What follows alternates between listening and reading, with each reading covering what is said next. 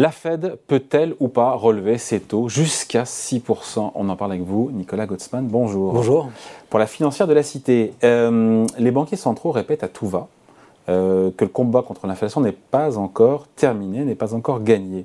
Le sous-entendu, c'est que les taux ne sont pas encore arrivés à leur plafond. C'est bien ça qu'il faut comprendre.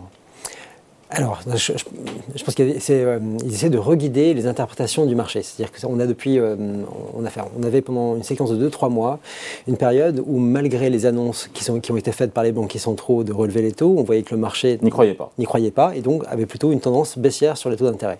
À imaginer même des baisses de taux sur la deuxième partie de l'année. C'est ça, et, euh, et c'est encore, encore quasiment le cas. ce qui est intéressant ici, c'est que le marché en fait s'appuyait sur les publications macroéconomiques qui avaient fin d'année dernière et début tout début de cette année, qui montrait effectivement le début d'un ralentissement américain. Notamment, on voyait sur le terrain de l'emploi, on voyait une baisse du nombre d'heures travaillées, ce qui était un peu inquiétant parce qu'on voyait que ça commençait à mordre sur le niveau d'emploi.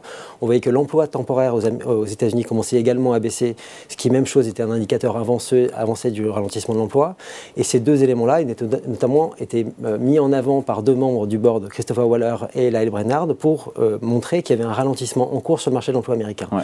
Donc ça, c'était avant. Et le 3 février dernier, on a la publication des chiffres de l'emploi aux États-Unis. 517 000. 517 000, avec une révision à la hausse de l'emploi temporaire qui est, très, très, élevé à la hausse, et le nombre d'heures travaillées qui monte de 0,3 euh, points, et ce, qui, ce qui veut dire en fait que tout ce qui était perçu avant comme le signe d'un ralentissement a été effacé par les statistiques. Ce qui est intéressant, c'est qu'en fait là, on peut dire quand même que c'est n'est pas une question de, de, bonne prédiction, c'est-à-dire simplement que les chiffres qui étaient publiés n'étaient pas valables. On a pu, on a, on a, on a révisé ces chiffres à la hausse, et du coup en fait ça invalide la perception qui était du marché de se dire il va y avoir un ralentissement qui forcera la Fed à baisser ses taux. Donc ce, ce sentiment. les marchés y croient encore. Vous me dites qu'a priori il y a encore euh, euh, il y a encore un peu ça, parce qu'en fait, justement, c'est juste un chiffre, enfin un chiffre, il y a d'autres chiffres aussi, il y a les offres d'emploi disponibles qui ont été publiées, qui, ont été aussi euh, très fortement à la hausse, plus de 500 000 emplois en plus pour le mois de janvier, pour le mois de décembre. Donc tout ça a montré qu'en fait, il y, a, vraiment une incertitude sur quel est l'état de l'économie américaine. D'abord, les deux scénarios qu'on avait avant, c'était soit un ralentissement un peu difficile, enfin le hard landing, on avait le soft landing qui commençait à prendre un peu plus de poids, et maintenant on a un scénario qui est euh, le, troisième, qui est le no landing, c'est-à-dire que l'économie américaine continue de survoler un petit peu son, niveau d'activité. Et dans ces cas-là, ça veut dire, si c'est le cas, ça veut dire que la Fed devra aller plus loin plus longtemps, et j'y reviens sur les hausses de taux. Aujourd'hui, les marchés attendent deux hausses de 25 points de base sur mars et sur le mois de mai.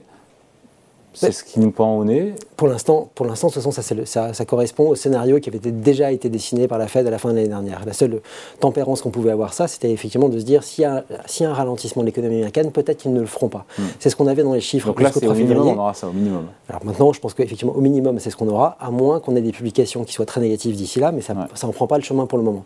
Donc je pense que, dans, et on le voit dans le discours de, de Jérôme Powell, c'est qu'il y a une très forte humilité par rapport à la situation, simplement parce que les chiffres statistiques sont parfois paradoxaux. On voit un ralentissement de l'inflation et une progression de l'emploi.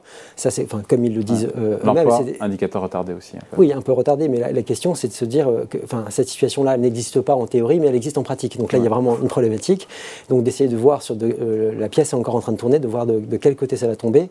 Si on a un ralentissement qui commence à se mettre en place, je pense que la Fed effectivement pourra se calmer et, hmm. ralentir son, son mais chemin. Mais si on reste sur l'idée que y a, on est dans, la, dans le scénario du no landing. Ah oui, là, dans, ce cas-là, ça voudrait dire que au niveau de la consommation, ça baisse beaucoup aux États-Unis. Hein. Oui, ça la, consommation est mal orientée, donc ça se trouve effectivement, dès le mois de février, il va, y avoir une correction. C'est ça, on a deux chiffres négatifs. Les ventes au détail et les ventes de, euh, consommation pour le mois de décembre ont été assez négatives euh, aux États-Unis. On voit par contre les données qui ont été publiées par les, par les banques, notamment sur les, euh, les, dépenses qui ont été faites en carte de crédit pour le mois de janvier, sont par contre très positives. Donc on pourrait avoir un retournement de ces situations-là qui viendrait confirmer le scénario du no landing et effectivement et si qui pourrait forcer. Aujourd'hui, on est à quoi? 4,5 sur les taux Fed Fund C'est ça, 4,5 mhm. Qu'est-ce qui se passe? Est-ce que, c'est la question qu'on se pose aujourd'hui, est-ce que c'est débile de se dire les taux de Fed Fund à 6 ou est-ce qu'on y va tout droit?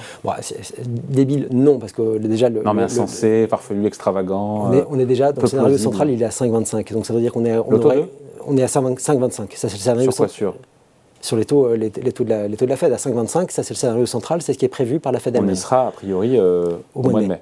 C'est ça, au mois de mai. Donc si jamais on avait une réaccélération euh, de l'économie, ce qui est peut être en cours, euh, on peut avoir effectivement ce type de scénario. C'est pas le scénario central pas pour le moment. anticipé par les marchés, ça. Non, c'est pas anticipé par le marché parce qu'effectivement, on a quand même le scénario central, ça reste quand même aussi quelque chose qui est plutôt, plutôt proche du ralentissement ça serait un game assez prononcé. Ou pas? Oui, mais pour l'instant, c'est quand même euh, relativement probable. On peut avoir une réaccélération, mais vu, vu la hausse de taux qu'on a quand même encaissée, c'est-à-dire 4-50%, en sachant que les dernières estimations qui ont été faites, c'est le, temps, l'intervalle de temps qui est nécessaire entre la hausse de taux et son effet plein dans le marché, c'est estimé aujourd'hui à peu près à 10 mois. Donc aujourd'hui, on est en train de constater les premiers effets de la première hausse de taux qui a, qui a eu lieu en mars de l'année dernière. Donc il y a tout un wagon de hausse de taux euh, qui vont produire leurs effets. Vont produire leurs Donc effets. vous n'y croyez pas, vous, un taux de fashion à 6% cette année, vous n'y croyez pas Non, je n'y crois pas pour le moment. Encore une fois, c'est ce, qui est, euh, ce qui nous surprend, je pense, tout le monde depuis deux ans, c'est vraiment la force de l'économie américaine qui n'arrête pas de surprendre à la hausse. Encore une fois, on a un taux de chômage qui arrive à 3,4%. Pour retrouver un taux de chômage plus bas, il faut revenir à 1951.